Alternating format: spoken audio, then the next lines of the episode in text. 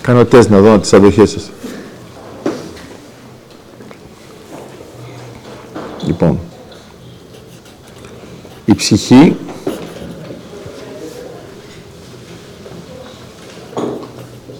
είναι η βαθύτητα της ζωής. Άρα, γιατί αυτό είναι σημαντικό αν ήμασταν στα μαθηματικά θα το έλεγα θεώρημα. Να, η Αθηνά. Στο τσάκι. Από τον ύπνο την αρπάξατε;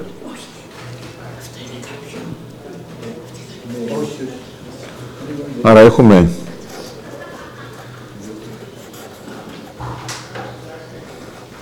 συνέχεια που το είχαμε πει, εντάξει, συνοχή.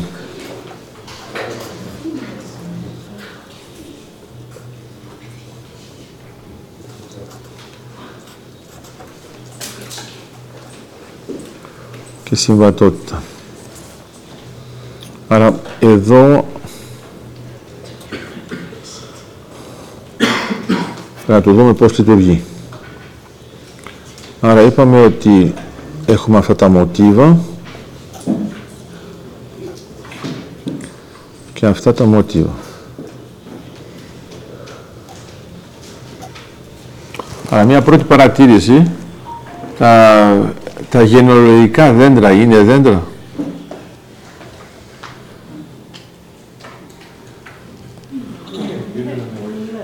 Μπορεί να γίνει και τριγωνομητική. Χειρότερο. Έχετε μια ωραία περίπτωση με τον Κάρα Θοδωρή.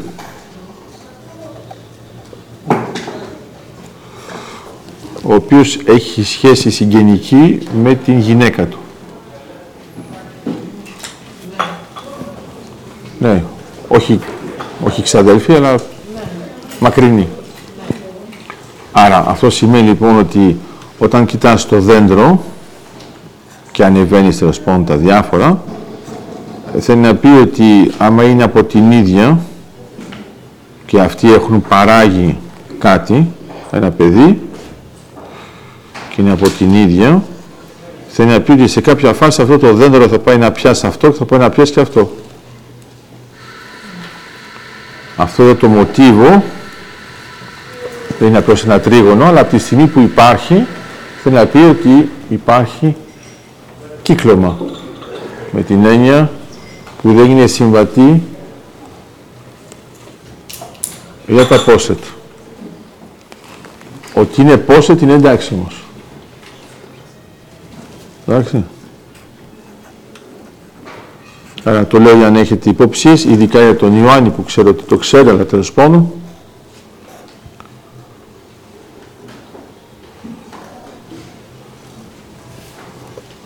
Αυτό εδώ, το πόσετ, σε ένα γενικό δέντρο, θα σήμαινε ότι ένας αδελφός και μία αδελφή έχουν κάνει ένα παιδί. Το κάνω το πιο σύντομο, δεν λέω ότι είναι... Άρα αρχαία Αίγυπτο κτλ. Αλλά εδώ είναι πιο πολύ αυτό. Αλλά έχει ενδιαφέρον γιατί το γεγονός ότι τα λέμε δέντρα είναι ενδεικτικό από το τι πιστεύουμε ή το τι θέλουμε να πιστεύουμε.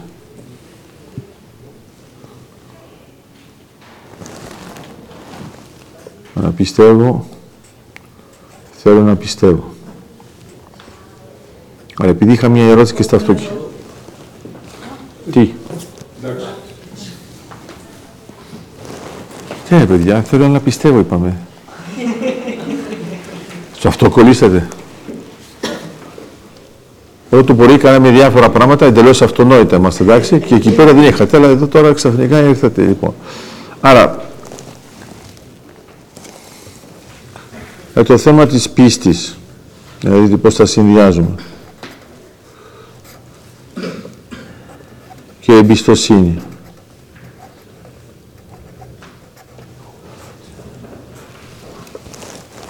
Ραλού, έχεις νερό για τη Μαρία; Σε λίγο θα έρθει. Άρα, η ιδέα ποια είναι, είναι ότι ε, όταν έχουμε πίστη, δεν έχουμε ανάγκη από εμπιστοσύνη. Εντάξει. Άρα η πίστη είναι πιο ισχυρή και αν θέλετε η εμπιστοσύνη είναι αυτό που σας έλεγα με το ανθρωπιστικό και το ανθρώπινο. Εντάξει. Άρα θα έχει ενδιαφέρον να πούμε, μπορεί να το πείτε, το έχετε πει σε φίλους σας αυτό, έτσι είναι; Μπορείς να μου έχεις εμπιστοσύνη. Πώς να το πεις. Βλέπετε ας πούμε το Χριστό να το λέει έτσι.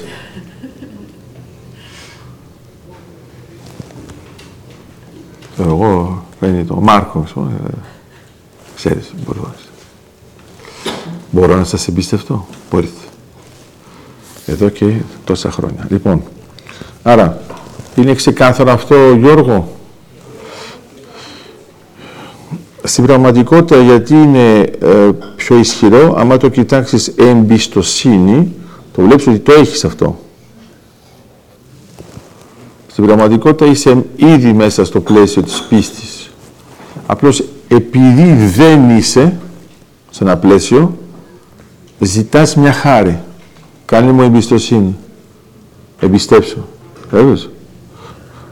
Άρα, η ιδέα πάνω ποιο, ποια είναι, είναι ότι δεν είναι επειδή έχετε μια έννοια που φαίνεται στις δύο, όπως είναι το ανθρώπινο και το ανθρωπιστικό, δεν είναι επειδή υπάρχει άνθρωπος στα δύο που το ένα δεν είναι κατώτερο από το άλλο. Εντάξει, άρα θέλετε να παρέχετε μια ανθρώπινη βοήθεια ή μια ανθρωπιστική βοήθεια; Α, ενώ είναι σχεδόν το ίδιο, εντάξει. Άρα, άρα εδώ είναι πάλι το ίδιο, το κομμάτι αυτό δεν μας ενδιαφέρει, εδώ είμαστε στο μέσα και λέω το εξής. Όταν έχετε μια συνέχεια,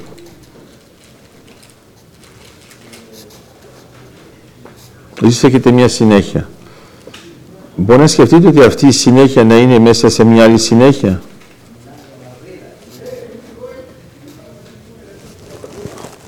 Ε;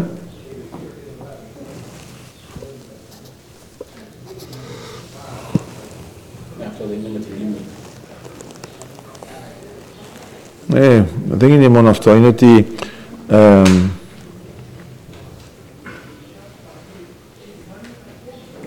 πες ότι έχεις ένα γενεαλικό δέντρο δικό σου, εντάξει. Θες να ανήκεις σε ένα άλλο;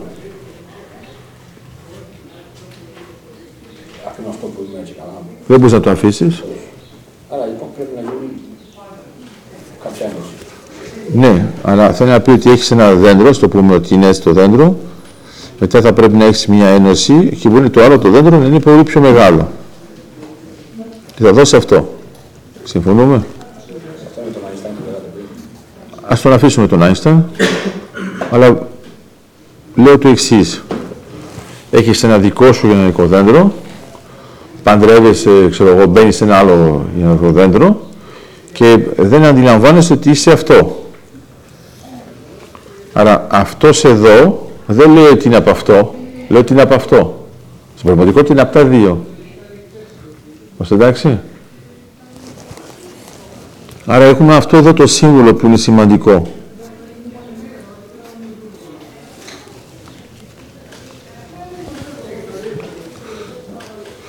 OK. Okay. Άρα, αυτό θυμάστε ότι είναι σχεδόν το ανάλογο από αυτό.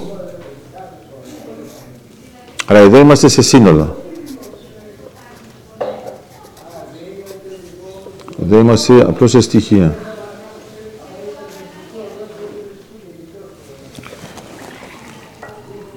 Να είμαι μέσα σε ένα σύνολο είναι πιο βαθύ, έτσι να πει ότι όλα τα στοιχεία μου μπαίνουν μέσα.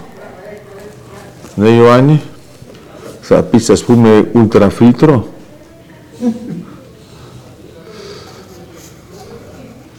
Άρα θα καταλάβετε πού το πάω.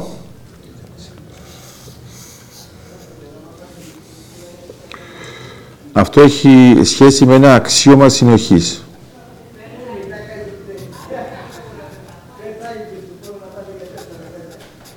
Αξίωμα συνοχής δεν είναι αυτό που προέρχεται κατευθείαν από τη θεωρία, θεωρία σχέσεων. Άρα, το αξίωμα συνοχής είναι ότι έχουμε μια σχέση που ζει σε έναν κόσμο, άρα σε ένα σύνολο, Θα βάλουμε ε επειδή είναι ensemble. Και πρέπει να ζήνει, να ζει εδώ. Okay. Το αξίωμα συνοχής λέει το εξής. Αυτή εδώ η σχέση με αυτήν εδώ τη σχέση πρέπει να έχει το εξής σαν κριτήριο. Άμα η R1 είναι η επέκταση της R2, πρέπει η R2 όταν ζούμε στην R1 να είναι ισόμορφη. Το πιάσαμε όλοι, που είναι λογικό, εντάξει. Δηλαδή εδώ είναι ταυτίσιο. Άρα, ξανακάνω ένα παράδειγμα που είναι εύκολο και το κάνουμε συχνά. Όταν κάνω μια εμβήθηση από τους πραγματικούς αριθμούς στους μηγαδικούς αριθμούς, πρέπει να διατηρήσω όλες τις ιδιότητες που έχουν οι πραγματικοί, παρόλο που μιλάω για μηγαδικούς, όταν είμαι πάνω στους πραγματικούς. Είμαστε εντάξει. Άρα, μια ιδιότητα που έχουμε στους πραγματικούς είναι ότι έχουμε την απόλυτη διάταξη.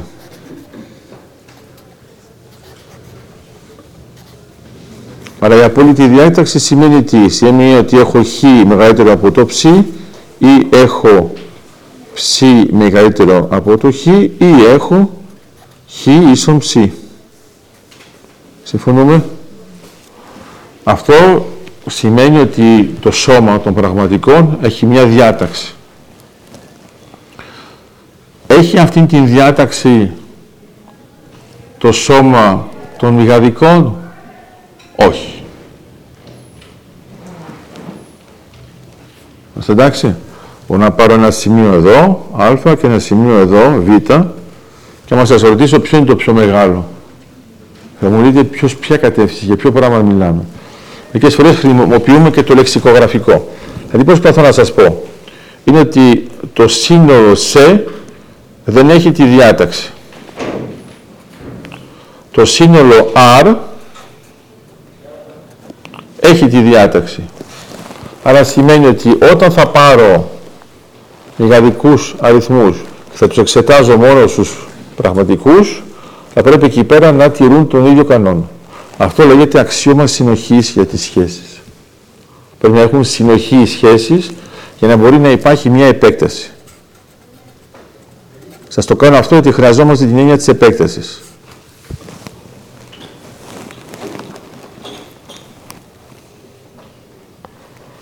Άρα, ε, είστε σίγουροι ότι νιώθετε ότι είστε στην επέκταση του έργου;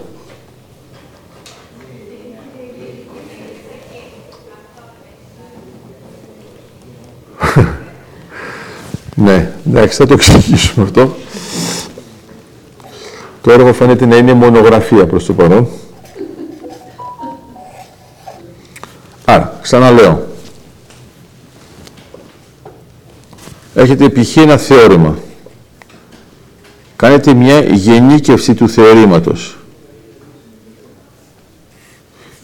Πώς τη βλέπετε την γενίκευση; Με την επέκταση.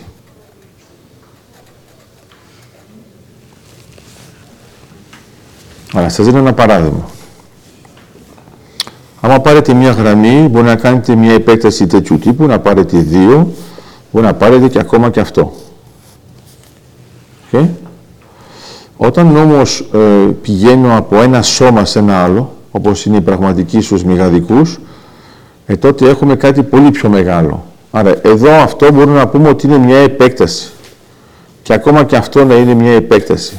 Όταν έχω αυτό και μετά πηγαίνω εδώ, ε, αυτό δεν είναι πια επέκταση, είναι γενίκευση.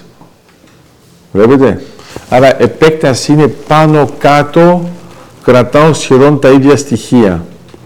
Σχεδόν τις ίδιες ιδιότητες, προσθέτω μερικά, αλλά πάνω κάτω είναι το ίδιο. Εντάξει. Και αυτό με την δάσκαλο βοήθησε και Ποιο; Με την πόλη που είπατε, τις πολυκατοικίες ορό. Α, θες αυτό. Είναι το εργοτάξιο. Π.χ. έχετε γιατί υπάρχει και θεωρία πολυκατοικιών του Τίτς. Θα μείνουμε στις πολυκατοικίες. Όταν είστε σε μια πολυκατοικία και και μπορεί να πάρετε μια πολυκατοικία η οποία είναι μικρή αρχικά. Είναι ελληνική πολυκατοικία. Ε, έχει α, τα τέτοια από πάνω. Αναμονές. Βλέπετε ότι είναι ενδεικτικό που το λέμε αναμονές και όχι ετοιμότητα. Γιατί μπορεί να, να πεθάνεις με αναμονές. OK. Okay. Έχεις λοιπόν ένα κτίριο που μπορεί να έχει τρεις ορόφους και κάνεις ας πούμε ένα τέταρτο όροφο. Αυτό εδώ δεν είναι μια γενίκευση, αυτό είναι μια επέκταση. Πάνω κάτω είναι όλη η δομή η ίδια, απλώς έκανες αυτό. Όταν θα κάνεις όμως δύο κτίρια,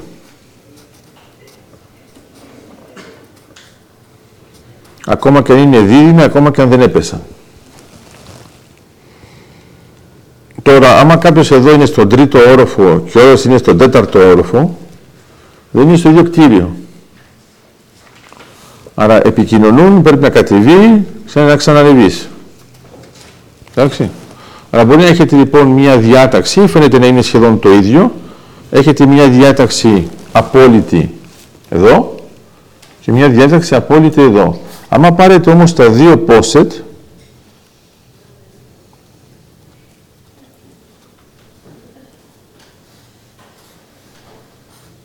αυτό το post που φτιάχνετε, με αυτή την πρόσθεση, δεν έχει απόλυτη διάταξη.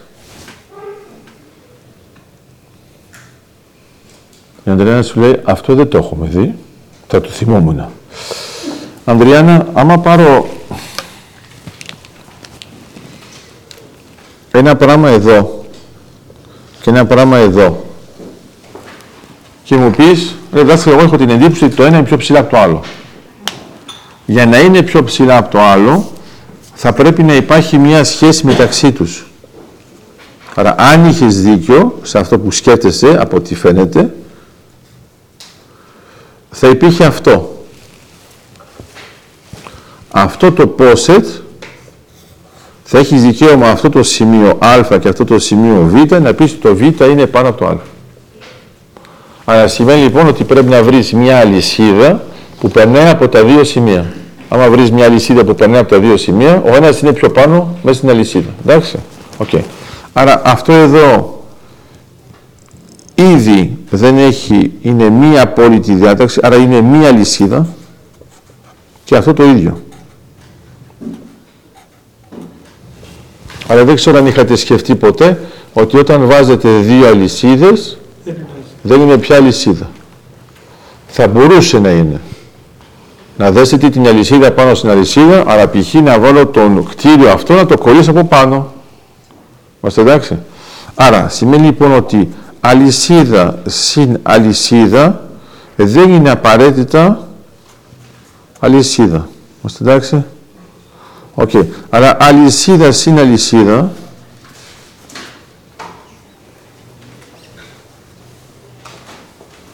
είναι πάντα poset.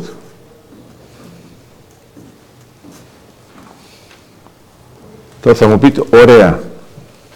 Το γαμάτο θα ήταν αν το poset συν poset είναι poset. Κάνει έκπληξη.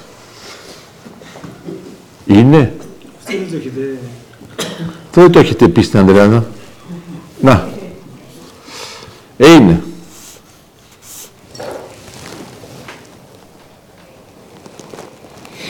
Αυτό είναι πολύ σημαντικό όταν κατασκευάζουμε δομές, αν έχουν τέτοιες ιδιότητες. Γιατί θέλει να πει ότι μένουμε στην ίδια συλλογή, στην ίδια οικογένεια. Εντάξει. Αυτό γιατί είναι σημαντικό, γιατί θέλει να πει ότι όταν θα κάνετε πράξεις, δεν θα ξεφύγετε ξαφνικά και θα πείτε τώρα είναι μέσα ή δεν είναι μέσα. Okay. Αυτό δεν είναι τόσο αυτονόητο. Θα σας δώσω ένα παράδειγμα για να σας εκνευρίσει. Είμαστε έτοιμοι; Μπορεί και με μερικούς να τους ξυπνήσει. Το παράδειγμα είναι το συμπληρωματικό. Άρα το συμπληρωματικό ενός poset. Τι είναι το συμπληρωματικό ενός poset. Παίρνεις ένα poset, ό,τι να είναι, τραβάς γραμμές, δεν το βάζω με διάγραμμα χάσο για όσους είναι ειδικοί, το βάζω έτσι, άμα δεν το τελειώσω εδώ θα πρέπει να βάλω εδώ κάτι, εντάξει. Και ας πούμε ότι το βάζω εδώ και είμαι υποχρεωμένος τώρα να βάλω και αυτό. Εδώ, τάκ, τάκ, άρα εδώ. Οκ; Ωραία. Το συμπληρωματικό του poset τι είναι. Παίρνω τις κορυφές, εδώ είναι οι τέσσερις. Τις τέσσερις θα τις βάλω έτσι, να τις δείτε καλά. Οκ; Μετράω πόσες κορυφές έχω βάλει. Μία, δύο, τρία, τέσσερις, πέντε. Εντάξει. Άμα είναι πέντε κορυφές, τοπολογικά είναι εδώ μέσα. Μας εντάξει. Άρα, το συμπληρωματικό του POSET θα είναι αυτό που θα έχει αυτή την ακμή. Είμαστε εντάξει. Εξηγώ απλώς τι είναι το συμπληρωματικό. Έχω λοιπόν μια δομή. Αυτή η δομή ζει μέσα σε έναν χώρο όπου εκεί πέρα παίρνω όλες τις κορυφές και όλες τις σχέσεις. Αυτό τοπολογικά θέλει να πει ότι είμαστε σε ένα K4.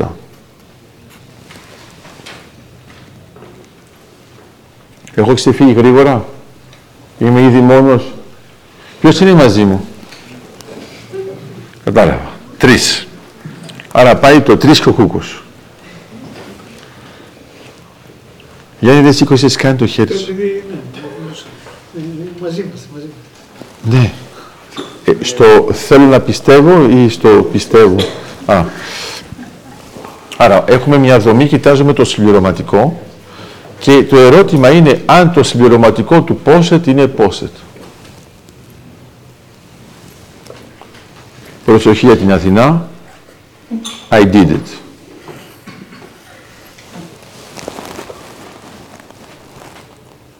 Ακούω.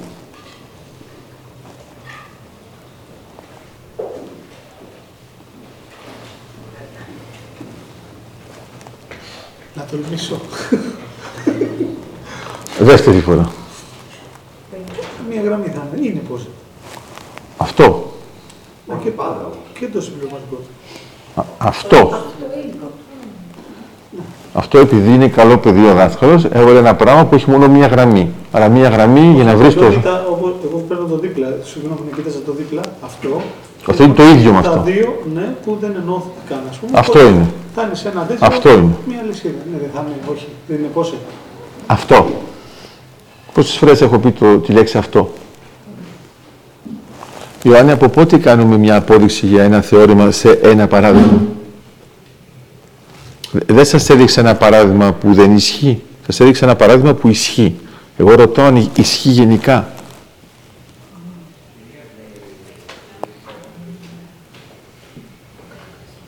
Όχι. Το συμπληρωματικό ενός POSET δεν είναι πάντα POSET.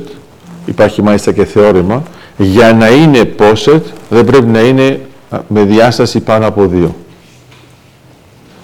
Άρα, είναι ωραίο ότι έχουμε ένα χαρακτηρισμό. Άμα έχουμε dim του POSET μικρότερη από 2, αυτό είναι το ίδιο με το συμπληρωματικό του POSET είναι POSET. OK. Άρα, όταν θα έχουμε μια δομή και θα κοιτάξουμε το συμπληρωματικό της, μην είστε σίγουροι ότι είστε ακόμα μέσα στα POSET. Μια άλλη ιδιότητα που αυτή είναι πιο απλή, είναι ότι όταν έχετε ένα POSET, όποιο και να είναι,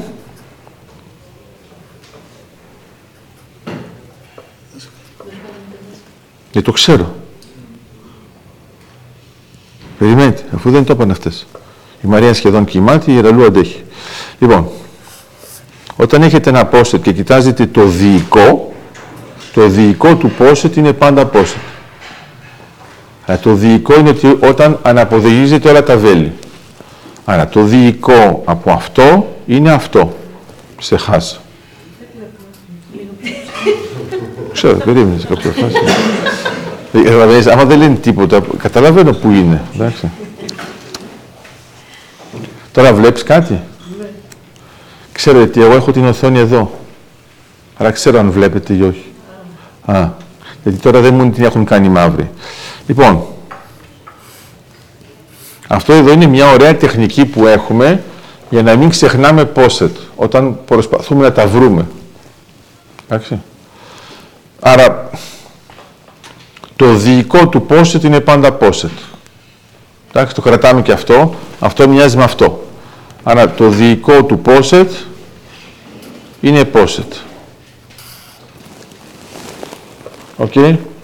Αυτό θα έχει ενδιαφέρον γιατί όταν θα το κοιτάξουμε χρονικά θέλει να πει ότι θα μπορούμε να συνδυάσουμε τις διακλαδώσεις με τις διασταυρώσεις.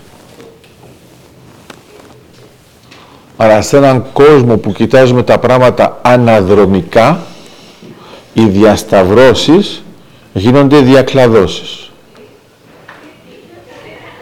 Βλέπω η Μαρία λέει, πω, πάμε, ξεκινήσαμε έτσι.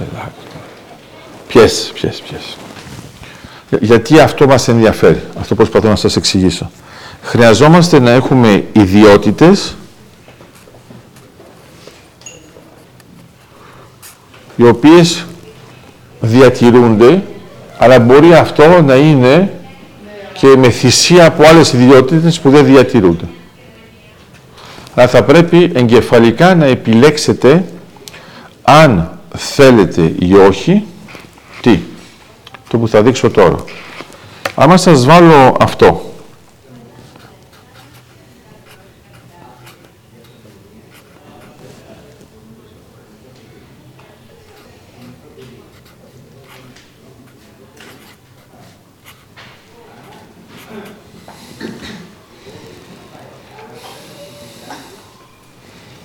Ναι, τη σταματάμε κάθε φορά στους μηγαδικούς και το λέτε εντάξει παιδί μου, το κάναμε όλο, το κάναμε πόσες φορές να το κάνουμε και στο τέλος ακόμα και η Ανδριάννα λέει τα πάμε. Ωραία. Η διάσταση των πραγματικών αριθμών είναι 1. Η διάσταση των μηγαδικών είναι 2. Η διάσταση των κοτέρνων είναι 4. Ζουν σε χώρους τεσσάρων διαστάσεων, τα οκτώνιων 8, τα σεντένιων 16 και συνεχίζουμε άμα θέλουμε τα λοιπά. Απλώς σας το δείχνω ότι εδώ μαθηματικά έχουμε ήδη δώσει και ονόματα. Εντάξει. Αλλά τα κοτένιον είναι με το H γιατί είναι ο Χάμιλτον και τα οκτώνιον είναι ο Κέλλη και μετά συνεχίζουμε. Έχει καιρό που τα έχουμε βρει αυτά. Κάθε φορά όταν κάνουμε κάτι που το γενικεύουμε, γενικεύουμε και όχι μόνο επέκταση, θέλει να πει ότι κάτι χάσαμε. Θα μου πείτε ναι, αλλά κερδίσαμε και κάτι. Σίγουρα κερδίσαμε. Αλλά το πρώτο πράγμα που μπορεί να πείτε είναι ότι αν έχετε την διάταξη στους πραγματικούς αριθμούς, δεν έχετε πια διάταξη στους μηγαδικούς. Ναι, θα το δεις τώρα. Γιατί όλα αυτά είναι embedding. Είναι εμβυθισμένα το ένα μες στο άλλο. Αλλά είμαστε σε ένα πλαίσιο συνεχής. Απλώς εσύ κανονικά όταν είσαι σε πραγματικούς αριθμούς αβ ίσον βα. Από εδώ και πέρα αυτό είναι διαφορετικό. Αρχίζει να γίνεται εκνευριστικό. Εντάξει. μετά από τέσσερις διαστάσεις, αν θέλετε να έχετε το ανάλογο από τις ιδιότητες των πραγματικών, πρέπει να χάσετε την αντιματιθετικότητα. Okay. Αυτό όσο παράξενο και αν είναι, προέρχεται από το ε, ουσιαστικά τι, το εξωτερικό γινόμενο.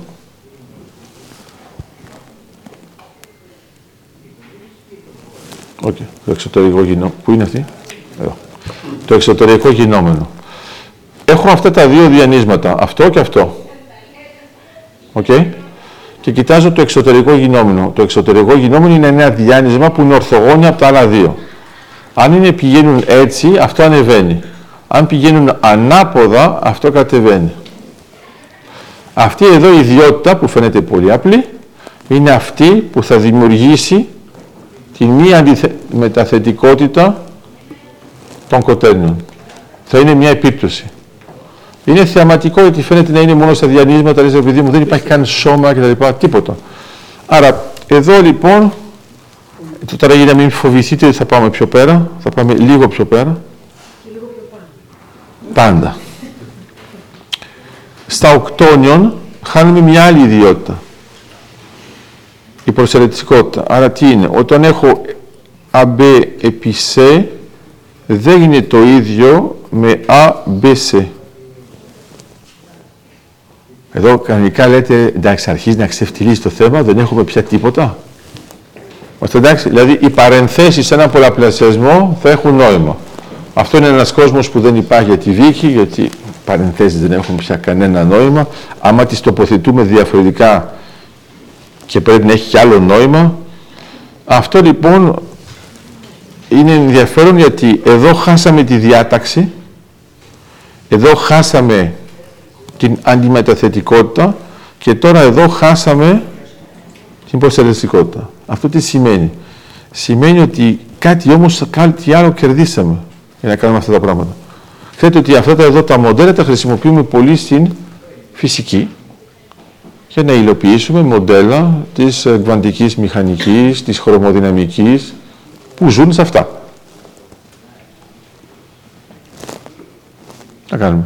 Έχω κολλήσει εγώ ακόμα πώς γίνεται στη γενίκευση και χάνουμε. Προσπαθώ να βρω άλλο παράδειγμα, δεν το καταλαβαίνω. Αλλά σε άλλα παραδείγματα ότι ποτέ δεν είναι σκεφτεί ότι σε μια γενίκευση χάνουμε κάτι, μόνο ότι κερδίζουμε. Αχ, αχ, αχ, αχ, αχ, αχ, αχ, αχ. Γκρότεντικ.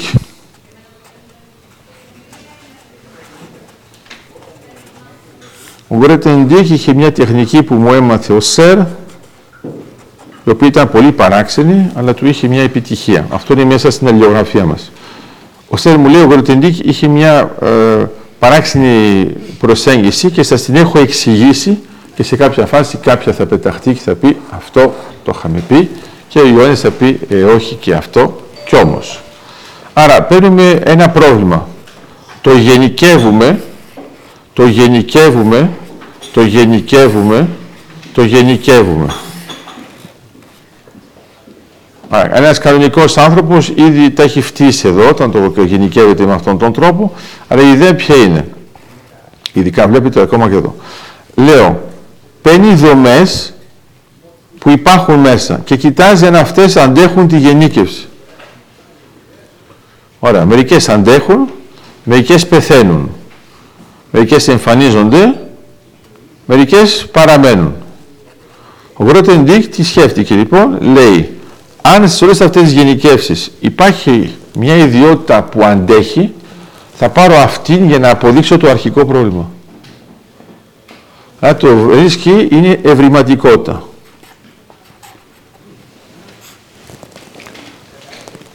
λέμε πιο πολύ heuristics.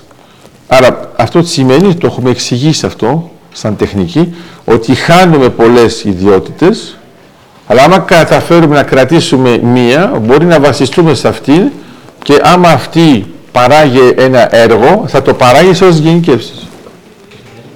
Πώς; Ναι. Αλλά στην πραγματικότητα είναι ότι είναι θεμελιακή ιδιότητα, όχι θεμέλιο. Εντάξει. Ωραία.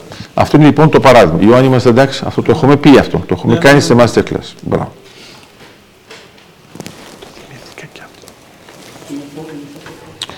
Άρα, λέω λοιπόν ότι άμα είμαστε μέσα σε αυτό το πλαίσιο, τώρα πρέπει να ξανακάνω κάτι ανθρώπινο, γιατί βλέπω ότι είναι μερικοί που λένε άμα το συνεχίσει έτσι πώς θα το κάνουμε. Σας δίνω μερικά εργαλεία για να καταλάβετε ε, πόσο σημασία δίνουμε στη συνοχή στο πρόβλημα της επέκτασης και στο πρόβλημα της γενίκευσης. Αλλά όταν θα κάνετε μια κλασική επέκταση, στην πραγματικότητα θέλετε να τα διατηρήσετε όλα. Οκ. Όταν θα κάνετε μια γενίκευση, κάτι χάσατε. OK. Okay. Ωραία. Άρα, επέκταση. Γενίκευση.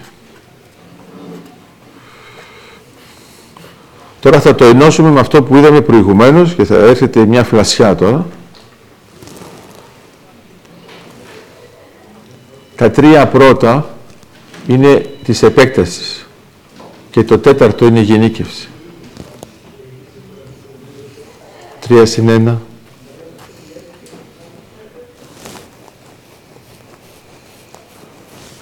Κανονικά είμαι εκεί που λέει «Α, Παναγία μου, γι' αυτό κάνουμε το αυτό το πράγμα». Πολύ ναι. Άρα, τα τρία συνοπτικά είναι ακριβώς έτσι.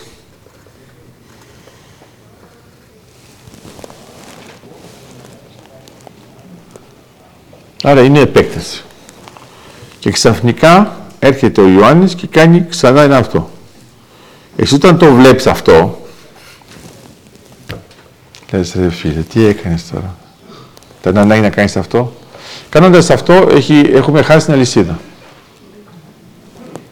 Μόνο που ξαφνικά, χάρη σε αυτό, είμαστε στα πόσα Και αυτό σημαίνει ότι αυτός γεννιέται ως πρώτος. Είστε εντάξει; Θα το πάρουμε λίγο πιο θεμελιακά τώρα. Τι κάνει ο Μάτθ; Ο Μάτθ, γιατί κάνουμε μαθηματικά, δεν έχει καμία σχέση με τίποτα άλλο, εντάξει. Ο Μάτθ λέει δεν είμαι σίγουρος για αυτό που κάνω, άρα να είστε σίγουροι ότι είμαι επέκτασή σας.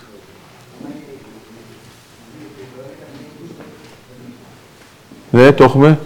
Το λέω έτσι ενηγματικά ή το λέω πιο λιανά ή το, το, πιάσατε; Λίγο πιο λιανά. Λέει ας πούμε ότι ο χριστιανισμός είναι επέκταση του εβραϊσμού. Άρα πώς ξεκινάει; Ξεκινάει λέγοντας ότι άμα κοιτάξεις το γενεαλογικό δέντρο του Χριστού, γι' αυτό μας μιλάει για γενεαλογικά. Μέσα στις 13 γενιές είναι ποιος;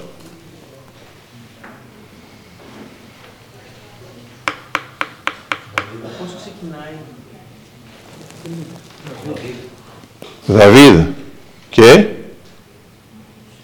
Βαρβά το όνομα. Όχι ρε. Ε, ναι. Αβραάμ. 13 γενιές είπα, δεν είπα 1300. Αβραάμ. Σου λέει με Αβραάμ θα... Ε, πολύ καλό. Αυτό να το λέμε, να το λέμε. Αδάμ. Αυτό που ξεχνάτε είναι ότι άμα πείτε Αδάμ θα πει όλος και εγώ. OK, okay? ωραία. Είμαστε εντάξει; Το έχουμε όλοι τώρα; Ευάγγελε, αρχίζεις να με αποφεύγεις. Σε βλέπω να απομακρύνεσαι, ο Λίθαρ... Βλέπω, ναι, ναι, όχι. Ο Ματθαίος, λοιπόν, παρουσιάζεται ως συνέχεια. Γιατί φοβάται τι θα, τι θα υποθεί. Είμαστε εντάξει; Ωραία, παιδιά, έχουμε ένα νέο προφήτη, λέει αυτά, λέει αυτά, αλλά, αλλά προσέξτε, ε, είναι από τον τάδε. Άρα αυτό είναι που λέει ο Φρέισε. Λέει όταν δεν είστε σίγουροι, ανοίξτε την ομπρέλα του άλλου. Εντάξει. Άρα λέει, εγώ δεν φταίω που το έχει πει έτσι. Αλλά θυμάστε, είναι του δέντρου του Δαβίδ του Σολομό. Άρα δεν είναι ο ποιος να είναι. Okay. Τώρα το ερώτημα είναι αν το πιστεύετε.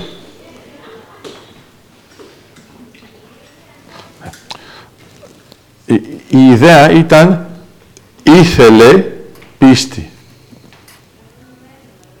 Στην πραγματικότητα προσπαθούσε να είναι πιστικός. Τι είναι Μαρία, πάλι έπαθες ένα σοκ; Μα, αφού απευθύνεται σε ανθρώπους που είναι Εβραίοι και τώρα αναρωτούν αν πρέπει να γίνουν χριστιανοί. Άρα δεν θέλει να φανεί σαν μια αίρεση και λέει αυτός ο νέος προφήτης που προέρχεται είναι από την γενολογική σχέση που ξέρετε. Και λέει και αυτά. Μέσα λοιπόν ο Ματθαίος, άμα ήταν εδώ η Ιωάννα, θα σου έλεγε ότι γράφει ότι δεν πρόκειται να αλλάξει ούτε κόμμα ούτε γιώτα. Okay. Αυτό είναι το πλαίσιο του. Άρα στην πραγματικότητα θέλει πίστη και προσπαθεί να είναι πιστικός. Κατά συνέπεια, για να είναι πιστικός, δομικά λέει ότι είναι επέκταση. Είμαστε εντάξει; OK. Okay. Στην πραγματικότητα, πάνω κάτω, κάνει το ίδιο ο Μάρκος, ο Μάρκ, επειδή είναι μαθηματικά μόνο, και ο Luke. Όχι ο Sky, ο άλλος. Άρα, γιατί, γιατί ο Λουκάς συνεχίζει το έργο του Παύλου. Okay. Υπάρχει όμως μια μικρή διαφοροποίηση γιατί ο Παύλος είναι ήδη σε μια φάση διαχωρισμού. Ο Μάρκος είναι πιο κοντά. Έρχεται τώρα ο Ιωάννης. Α, ο Ιωάννης είναι απλά τα πράγματα. Τι; Ο Παύλος ήταν σε φάση διαχωρισμού από τι; Χριστιανισμό, Εβραϊσμό, αγάπη μου. Α, Έχω πει μόνο αυτές τις λέξεις εδώ ακόμα. Αν είναι σωστά εσύ είσαι στην κατηγορία που δεν πίστευες καν ότι υπήρχε ένα σωστά. που- Άρα υπάρχει και υπάρχει αυτό. Όταν έρχεται λοιπόν ο Ιωάννης, ο Ιωάννης δεν μιλάει για το γενεαλικό δέντρο του Χριστού. Ή μάλλον μιλάει. Και βάζει μόνο ένα στοιχείο. Και το βάζει και άμεσο. Είναι ο Ιησούς Χριστός που προέρχεται από το Θεό. Αυτό είναι το γενεαλικό δέντρο της συμβατότητας. Εδώ είναι αναθεμελιώσει. Αναθεμελιώσει κάνει. Δεν είναι πια η συμβατότητα, δεν είναι πια συμβατότητα αυτό. Σιγά σιγά, δεν θα μιλάτε και οι δύο μαζί, άρα. Ε, όχι, γιατί εδώ είναι η γενίκευση. Είναι, είναι συμβατή μόνο στον περιορισμό. Όχι εκτός. Ωραία. Όταν είσαι λοιπόν με τους πραγματικούς, εδώ, έχεις συμβατότητα μόνο στο περιορισμένο. Αλλά δεν είναι συμβατή εξ ολόκληρου. Αυτό εντάξει. Η επέκταση είναι το ίδιο. Είναι πάνω κάτω, είναι το ανάλογο. Εδώ δεν υπάρχει αναλογία. Μας εντάξει, το, το έχουμε όλοι τώρα. Άρα λέω λοιπόν ότι άμα το δείτε με αυτόν τον τρόπο, είναι ανατρεπτικό. Γιατί όλοι οι άλλοι λένε κάτι που μοιάζει με τους άλλους. Και γι' αυτό θα υπάρχει ο διωγμός. Αλλά προσέξτε, όταν λέμε ο διωγμός, θα είναι διωγμός από τους ίδιους τους χριστιανούς. Γιατί τους θεωρούν πολύ ακραίους. Η σχολή. Η Ιωάννη. Ναι, και η κοινότητα. Άρα, τώρα να τα πάρουμε ξανά, θα τα πάρω ανάποδα, θα κάνω το διοικό. Για να μην σας πρίζω ότι κάνω διοικό για να κάνω ό,τι θέλω. Ναι, Δεν κοιτάει τη γραφή, να πάει στην πηγή μόνο. ναι, αλλά στην πραγματικότητα θα το κάνει ανάποδα. Θα πει ότι εμένα τι με ενδιαφέρει γενεαλικό δέντρο ανθρώπινο.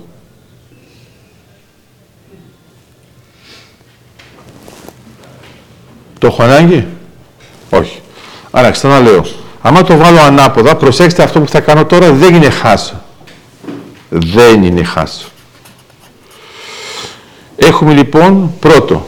Τι έχουμε το πρώτο που θα βάλω, χριστιανικό κείμενο, Παύλος. Παύλος. Πι. Όλα αρχίζουν με το πι. Ήταν χιούμορ, Αντρέα. Μετά το πι θα βάλω το μη και το μη για να μην ευρεάσει ο Αντώνης και να πει είστε σίγουρος ότι ξέρουμε το μη, το μη, το άλλο, το μη, τέλος πάντων και δεν μιλάω ούτε για το χειρόγραφο Q. Το αφήνουμε. Το λέω για τη Ραλού γιατί σίγουρα θα πεταχτεί και θα μου πει και θα έχει δίκιο και το Q τι κάνουμε. Το αφήνουμε στον James Bond. Μετά λοιπόν θα έχουμε τον Λου, ο οποίος έχει μια σχέση άμεση και μετά έρχεται, κανονικά, θα πείτε, εδώ έρχεται ο Ιωάννης. Είναι, αλλά Όχι!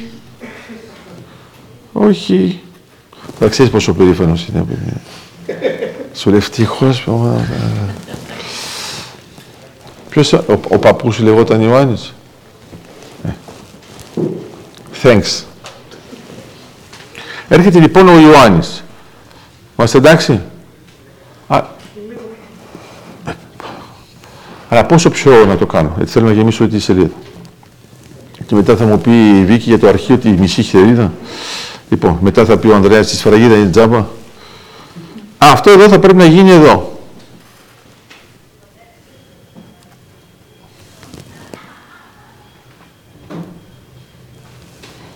Εδώ θα έχεις ένα πρόβλημα super compatibility.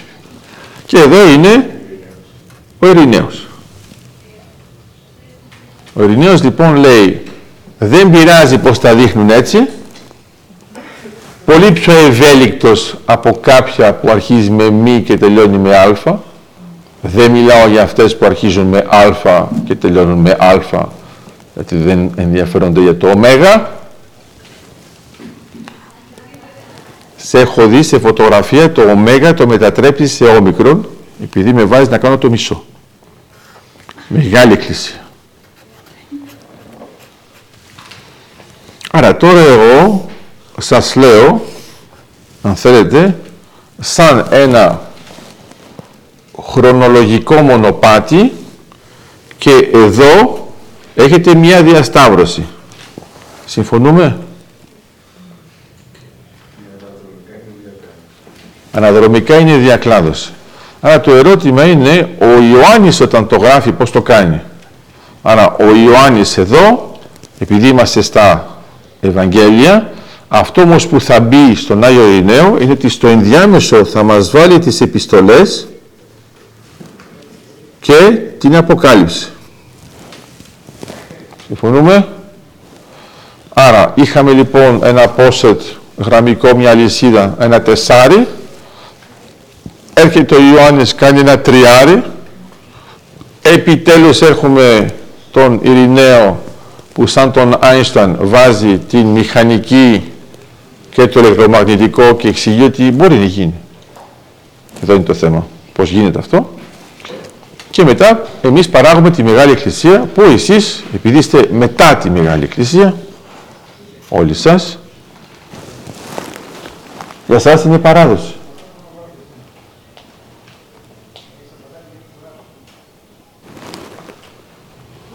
Για τον Ειρηναίο ήταν έρευνα. Για τον Ειρηναίο ήταν θεμελίωση και αναθεμελίωση. Άρα εδώ είχαμε μια θεμελίωση και εδώ είχαμε μια αναθεμελίωση. Πώς; Η καινοτομία είναι του Ιωάννη. Η καινοτομία είναι του Ιωάννη γιατί ε, αν θες ε, θα μου πεις OK, okay, θα σου το πω αλλιώς. Η καινοτομία είναι του Ιωάννη, η επανάσταση είναι του Ειρηναίου. Αυτό. Η επανάσταση είναι πιο ακόμα. Άρα ε, η καινοτομία π.χ. Ε, για τους μετασχηματισμούς του Λόρεντς είναι καινοτομία. Ο Λόρεντς νόμιζε ότι ήταν απλώς μια διαδικασία. Ο Άινσταν κατάλαβε ότι αυτό είναι θεμελιακό για να χτίσει μια θεωρία